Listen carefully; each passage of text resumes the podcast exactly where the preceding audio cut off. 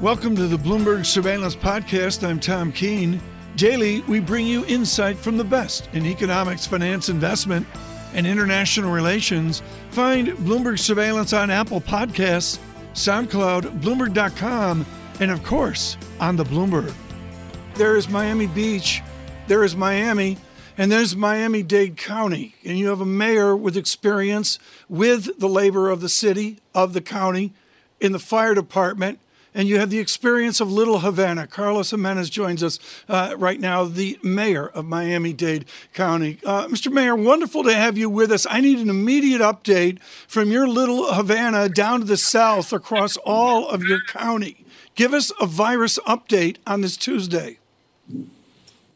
Well, we have a positivity rate, uh, depending on who you look at, around 22%. Uh, we have uh, about 2,500, 2,200 people in the in the hospital right now. About 500 people in, are in ICUs, and about 300 people are on ventilators. That's you know the highs that we've had here. But the good news, the good news, if you can say very good news here, is that it looks like the rate of increase has decreased, and so hopefully we're reaching the right. uh, plateau. So that's that's what's going on in Miami-Dade County right now. Mr. Mayor, in our discussions on Bloomberg surveillance this morning, it is a Washington going from lunch to another meeting to another meeting with a presumed idea of getting to August. How urgent is for you, it for you to see a stimulus package now from Washington? Well, I think well, I, I, know that we need a stimulus package because I know that there's a bunch of, uh, of restaurants or, or, a bunch of businesses that may not come back. Uh, right now, what we have closed are uh, bowling alleys and casinos and places of assembly. They're closed. We have a 10 o'clock curfew. Our the interior spaces of restaurants are closed or dining rooms. Uh, bars have never opened since the beginning of the pandemic. So those kinds of businesses really need uh, a lot of help. Uh, so, uh, yeah, an economic package to help those who are unemployed uh, get through this and business owners to come back uh, and open their business once they're allowed to open is, I think, very important. Mayor Gimenez, uh, your position is a nonpartisan one, but you've self identified as a Republican. And as a Republican, how do you feel about the response to the virus, both nationally by President Trump as well as more locally with Governor Ron DeSantis? I have no problem with that. We get we get the resources that we need here uh, in uh, Miami Dade. The governor's been excellent with us. Actually, uh, we've uh, asked for additional medical personnel to help staff uh, and supplant some of our medical personnel that have actually gotten sick of the virus uh, to keep it open, to expand our capacity. We've been able to do that. Uh, he's allowed us to have a, a, certain level of autonomy down here because uh, things are a little bit different in Southeast Florida than they are in the rest of the state. So I have no problem with what uh, the governor uh, is uh, has done. And so, look, it's just um, this was it, it got out of hand. We had it under control, and then sometime in June, young people started doing what young people do, I guess, and they went out and started a party and gotten together, and uh, and people and families got together. It's a little bit different down here. Families are here. Uh, the the core family is here, and so we get together a lot more often. And then it started this uh, the spread. Uh, we can, uh, I think, we can get this under control. And like I said, I think it's plateauing. Yeah. And uh, you know, and it's up to really, it's up to the individual person, us. You know, this this this pandemic's about us. Okay. Well, and the actions that we take yeah. as uh, you know as Americans and as citizens. Mr. And, Mayor, without a yeah. doubt, it takes personal responsibility. Without a doubt, mm-hmm. it has to do with social distancing and mask wearing. But that said, the virus has no borders. How important is there for to be some sort of nationally coordinated effort to prevent the virus from simply migrating from one state to another as families want to get together? Well, the, the problem is is you know it's it's that's easier said than done. Number one, all right and uh, and two, we uh, you know we even closed our our hotels, even though our hotels are open now. We we're not getting too many people from outside. Our our airport is down to about one tenth of its uh, normal activity, and so it's not this uh, cross contamination of people coming into Miami Dade. Uh, it's uh, it was here, and then once the social activity started, it's a highly contagious you know disease, and so all of the south, you know the, the the southern portion of the United States is getting right. an uptick probably because we're we're reverse. I mean, in the north, you're uh, you're indoors in the winter and you're outdoors in the summer. In the south, because it's hot, you're outdoors in the winter and you're indoors in the summer. And so I think that that's a, right. that has something to do with it too. So, Mr. Mayor, the childhood of your little Havana, I'm going to guess nobody there cared about the payroll tax uh, program the president is talking about now. Can you support your president wanting a payroll tax policy in this next stimulus? I'm sorry. I, I look. I, I don't I haven't heard that, so I can't you know, really give you a good opinion on one way or the other mm-hmm. what the, the, plans are. I know that the people here in Miami Dade they need uh, help, especially those that are unemployed. Our restaurant industry, bar industry, right. nightclub industry, they're all been hard hit because they're closed. So those folks that are now unemployed need some money in their pocket, and right. those business owners need some kind yeah. of a help to get them back when we were able to open to get them back and, and get employ those people and then get back to a normal right. and the faster we get back to that normal you know the better it'll be and yeah you need you need some kind well, of federal help Mr. Mm-hmm. Mayor, thank you for your straight talk. Lisa, John, and I look forward to bringing Bloomberg surveillance to Miami Dade County. We're thinking the second week of March. Carlos Gimenez with the Miami Dade County, of course, uh, their mayor.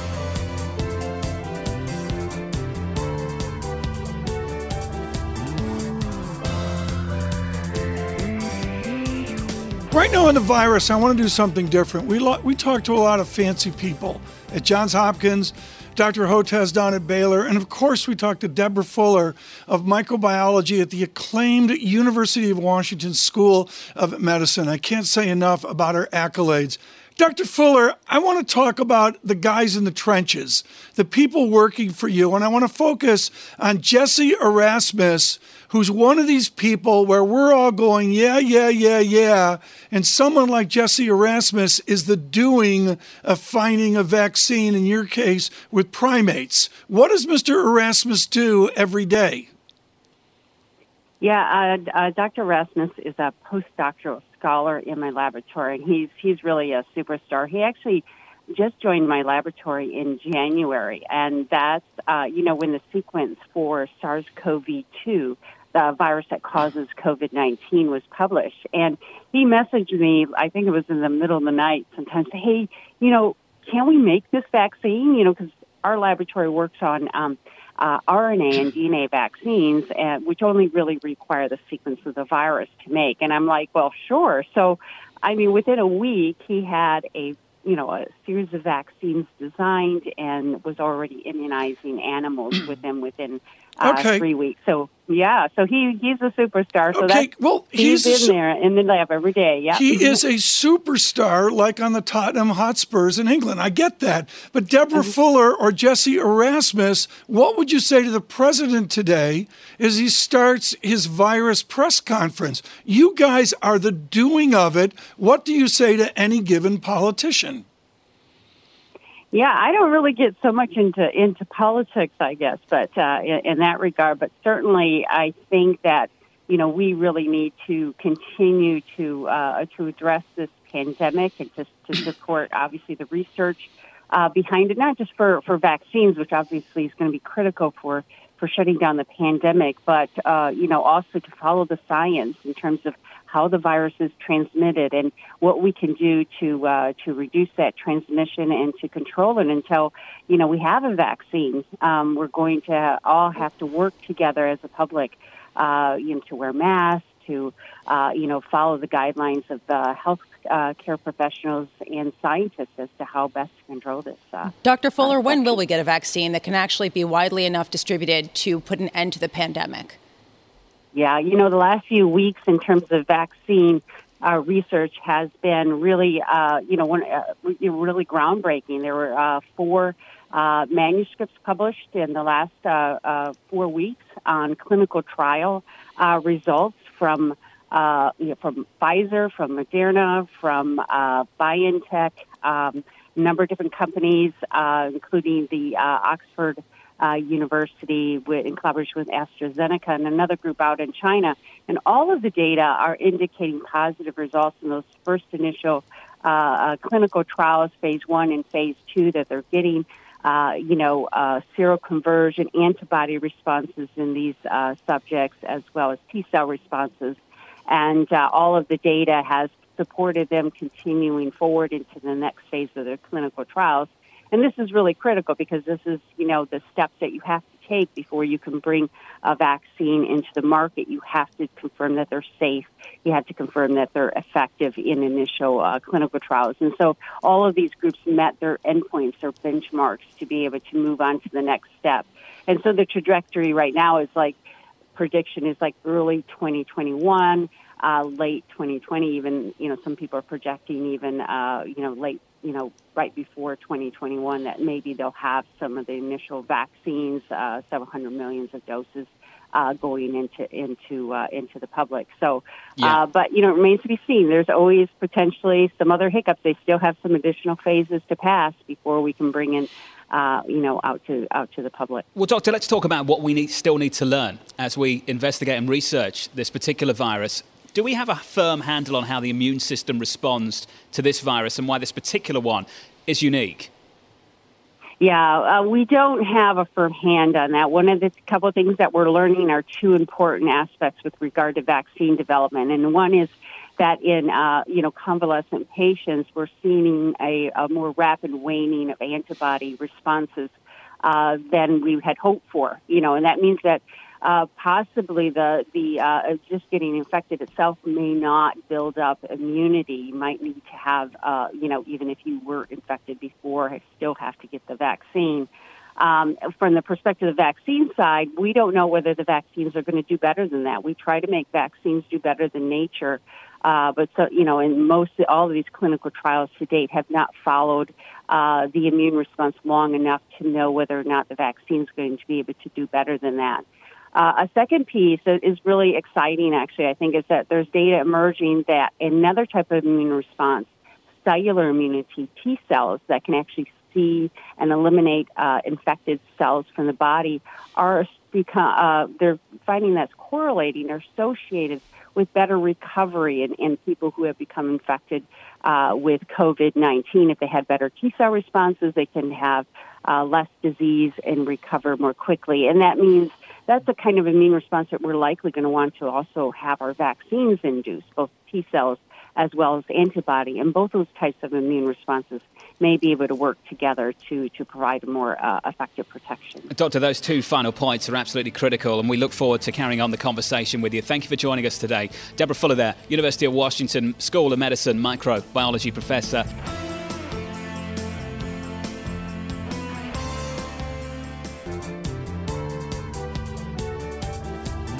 Part of this is about academics. He is from one of our most esteemed families, three generation of public service and academics. His grandfather at the acclaimed Middlesex School outside Boston.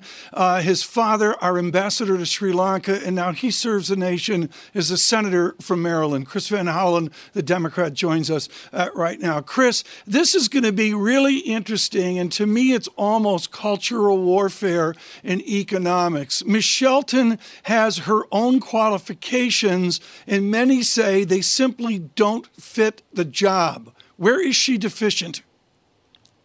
Well, I think she's primarily uh, deficient in two areas. Uh, one is her economic theory, uh, which is way outside the mainstream, uh, which is you know great for private conversation and writing columns. But we're talking about the Federal Reserve, uh, the machinery of the U.S. economy, at least a big part of it. And so when she talks about you know going back to the the you know gold standard, uh, when she talks about getting things rid, rid of things like federal deposit insurance, uh, these are things that are pretty scary. The other piece to this is if you look at her statements over a period of time, at least over the last say, 10 to 15 years, the only pattern is a political one. Uh, she criticized Bernanke and, and, Yellen for the measures they took at the Federal Reserve.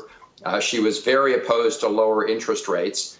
Uh, but now that President Trump uh, has been calling for lower interest rates, all of a sudden, uh, there she is, uh, you know, call, calling for the same. So at the Federal Reserve, we, we really want independence. And I think what we're getting here is somebody who's more political than anybody we've seen, at least in my time uh, on the Federal Reserve. So, Senator, is that the more important dimension here? It's not the caliber of the candidate, it's eroding the perception of central bank independence. Well, that is a big part of it. And that's why you had Republican senators uh, also uh, opposing the nomination. Apparently, something's changed in the last couple months. I, I don't know if the White House brought political pressure to bear or what, but the reality is, if you go back and look at the statements of my Republican Senate colleagues, they expressed exactly the same concerns. Um, and so this is a, a, very worrisome development because we don't want someone at the Fed who is a political rubber stamp uh, for, for anybody, in this case, the president. Senator, you could argue that there already has been a blurring of the line between the Federal Reserve, between monetary and fiscal policy in an attempt to combat the effects of the coronavirus. I know that there is a congressional commission questioning the use of federal funding to buy corporate bonds by the Federal Reserve. How concerned are you about that being a precedent going forward, given some of the plans that have been implemented this year?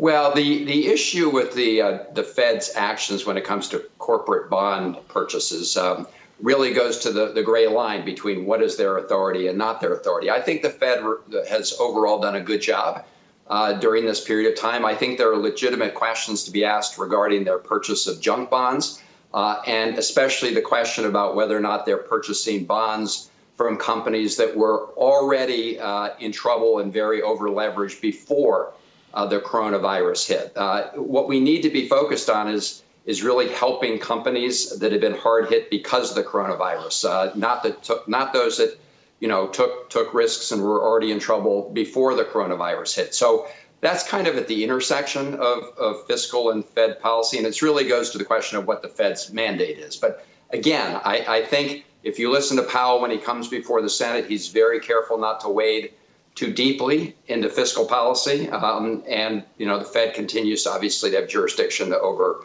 uh, monetary policy. Well, Senator, let's talk about fiscal policy. At the moment, there's a $2 trillion spread between what Republicans are looking for and what House Democrats have asked for, and a bill that they've already passed. I just wonder how that narrows in the coming weeks. Of course, the negotiation begins, and when you start a negotiation, you start with your boundaries and your red lines. What's yours, Senator? Well, look, I'm I'm supporting the Heroes Act. This is the bill that passed the House weeks ago now, and you know now we're coming down to the um, last couple weeks before things like the unemployment insurance uh, run out, the enhanced benefit. Uh, so you know my my view is we've got to find a way to come together. I think the House bill is exactly the right starting point. We haven't even heard from uh, Senator McConnell and the White House in uh, other than a few press statements. So uh, hopefully, today and tomorrow, we'll be able to get a lot more definition as to what they want to do. Um, I, I look, Senator, at this fiscal debate, and it's an overlay upon overlay. I want you to explain, as a reasonable guy from Maryland, how the nation absorbs a four and on its way to five trillion dollar uh, deficit. Scoop Jackson, Hubert Humphrey would be appalled. Christ, LBJ would be appalled. How, how do Democrats adapt and adjust to the deficit that is to come? Well, in this case, uh, you know, the, the, the, challenge we face is if doing nothing um, and allowing the economy to sink totally, of course, also has a, a huge negative deficit impact, uh, right? So in this case, we're spending money to try and keep afloat. Uh, and so there's no doubt uh, that this is going to add uh, trillions to our, our, our, deficit. Right. I've been one of those. I've been one of those who have, you know, argued that we need to be, uh, you know, prudent here when it comes to deficits. I, I think we're going to have to look at a variety of things. As you know, that the two trillion dollar addition to the deficit from the, the Trump tax cut uh, just put us further in the hole. That's that's not my number. That's the Congressional Budget Office number over ten years. Mm-hmm. Uh, so look, we're going to have to we're going to have to figure this out going forward. But uh, probably the worst thing for the deficit at this point would be for the economy right. to be even harder hit. You know, I look at the past here, uh, Senator.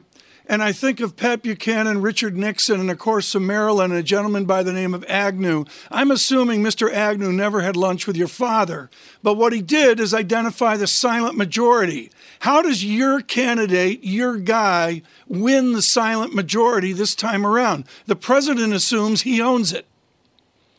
Look, I think Joe Biden has a reputation and a career for really listening to working men and women, uh, and his policies, um, you know, come from that that center of his uh, of his character. And uh, I believe that at the end of the day, most Americans um, they they want that sense of opportunity. They want a sense that everybody in America can make it, uh, and they also want a sense of decency. I mean, they want a president uh, who, you know, th- they can they don't have to hide the kids uh, every time uh, the president makes a statement. And I do believe that the silent majority um, also uh, believe believes that. And I, I, think when it comes right down to it, people are going to go into that voting booth.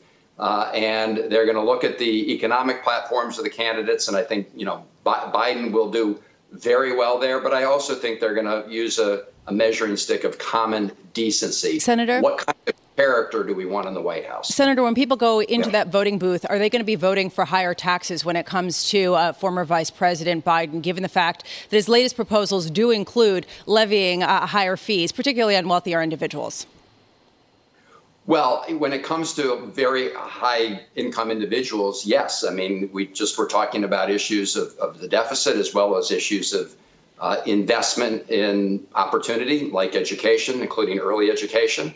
Uh, and yes, what, what Vice President Biden has talked about is the folks at the very top uh, can contribute more. Uh, they got a tax cut uh, under Donald Trump. Uh, really, that, that wasn't something that was needed for the economy. Uh, and now we need to make uh, important investments. And so, uh, yes, uh, the vice president has called for a reversal of the tax cuts for folks at the, the very top. I think that that yeah. position is supported by the overwhelming majority of the American people. Senator, one final question for you, and I know it's a subject you're passionate about, is China and the Chinese Communist Party. How difficult is it going to be for the former Vice President Joe Biden to convince the electorate that he can influence the behavior of Beijing after being in government for eight years with President Obama and failing to do so? Well, as, as you know, when it came to issues of standing up to, to China and human rights and those uh, important issues, standing up for the, the principles we believe in. Uh, in fact, the Obama Biden administration was much stronger than the Trump administration. I mean, we've got a president right now, we know from John Bolton's book, uh, who essentially praised President Xi's approach to the Uyghurs. Um, we, we know when he was a private citizen, uh, President Trump actually was um, he was envious of the ability of the government of China to crack down in Tiananmen Square. Uh, this is a president uh, who did not want to stand up to China when it came to Hong Kong human rights. Uh, the, the, the, Trump administration opposed the bill that Senator Toomey and I had uh, right to the very end. Uh, it was only because there was an overwhelming bipartisan veto proof majority that the president signed that bill the other day. So uh, I would put the uh, Joe Biden record up against uh, Donald Trump when it comes to standing up to China any day of the week. Senator, what I'd love to do is carry on this conversation on China with you in particular in the coming weeks. We'd love to get you back on. Senator Chris Van Hollen there of Maryland.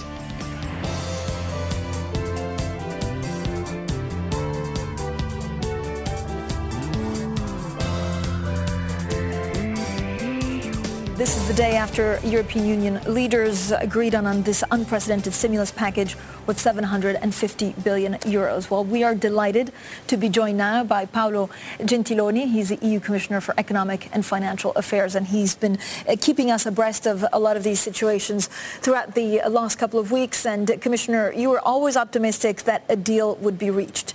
Is it the right deal, or is this deal enough? It is the right deal, uh, and it showed that, uh, yes, we have divisions, but Europe is stronger than our divisions. Uh, so something unprecedented will happen in the next um, two or three years. Uh, the European Commission will, will raise hundreds of billions of euros in the markets and distribute them in grants and loans to member states. And this is uh, really uh, something changing the perspective of our solidarity in the Union. Um, Commissioner, when will countries actually see disbursements from the fund? Um, well, countries that will reach the higher uh, level of disbursement will be the more affected countries. And the timing will be uh, next year. Um, we need uh, time for final approval from national parliament and we need time to raise uh, in the markets uh, this amount of money and we need time to have plans from member states that should be coordinated and towards our strategic priorities. We can't spend this uh, huge amount of money uh, without having uh, a more competitive and more sustainable European economy. Mm-hmm. The recovery fund will be financed by 750 billion euros in jointly issued bonds. Is this the first step towards a safe euro asset? Uh, well, it is not the decision that was taken uh, today, honestly. Um, uh, indeed, today, uh, several member states uh, stressed the fact that this is really extraordinary and it is linked to the emergency that we are facing. And I think we have to, to stay to this decision.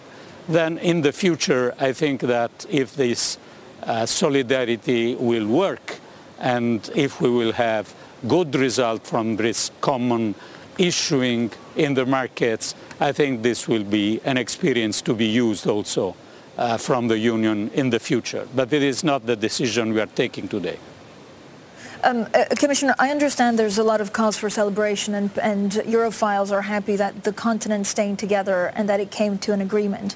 But are you concerned that, that more than 50 billion euros will be paid out to fiscal hawks in budget rebates in order to get them to sign this agreement? Uh, well, I, I, I could, uh, I could not remember how many uh, compromises were necessary in these uh, four or five days to reach the agreement. So you are mentioning one of them, and rightly so, uh, the one on the so-called rebates. Unfortunately, we had also cuts to the multi-annual financial budget. Uh, but all in all, I think that six months ago, the very idea of the European Commission managing a financial tool of 750 billion, which is adding to another one that is called SURE, that is 100 billion euros, and distributing this amount of money to member states would have been considered completely crazy. So yes, we had compromises to reach the deal, but the deal is really extraordinary. So, so, the compromises were worth it? I know there were also compromises on, for example, the investment for climate change, the rule of law linkage to the EU budget. It was abandoned. Is, is there any chance that the Parliament is actually not happy with this deal? Uh, well, I think that uh, discussion with the Parliament will be essential um, because the, the, the Parliament um, criticism is in several of these compromises fully justified.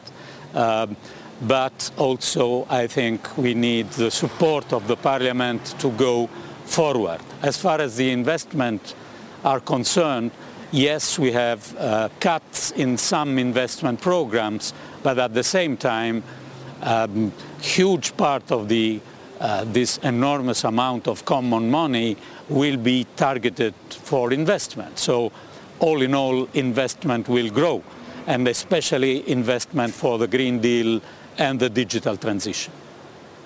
So uh, as we go through the numbers, I think that the fiscal transfer will be of about 0.7 or 0.5% of GDP, but, but below 1% of GDP in terms of fiscal transfers.